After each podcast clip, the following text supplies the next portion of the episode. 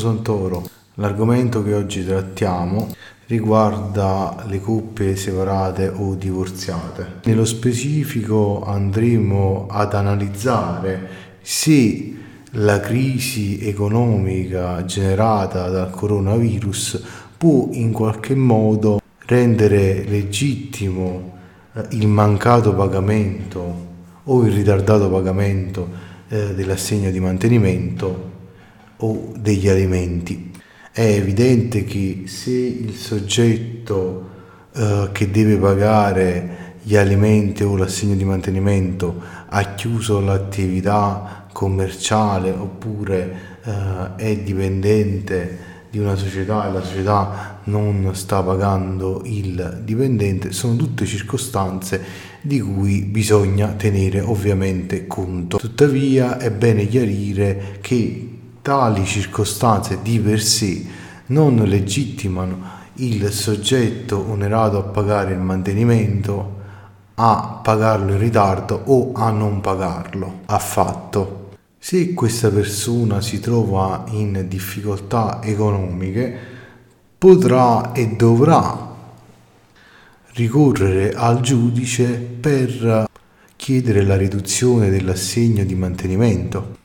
dando prova che la normativa emergenziale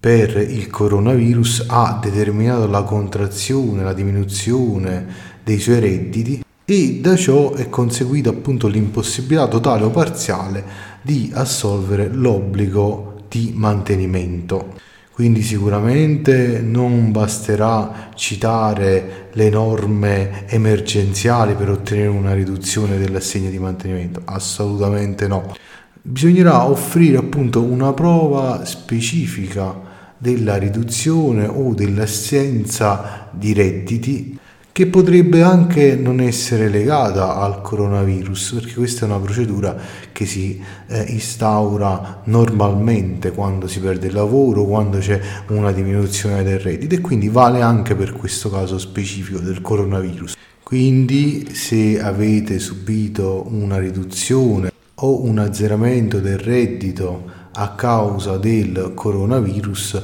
potete contattare il mio studio per chiedere la riduzione dell'assegno di mantenimento. Allo stesso tempo il coniuge che percepisce l'assegno di mantenimento per se stesso e per i figli può contattarci nel caso in cui il coniuge obbligato senza alcun motivo cessato illegittimamente di pagare l'assegno di mantenimento.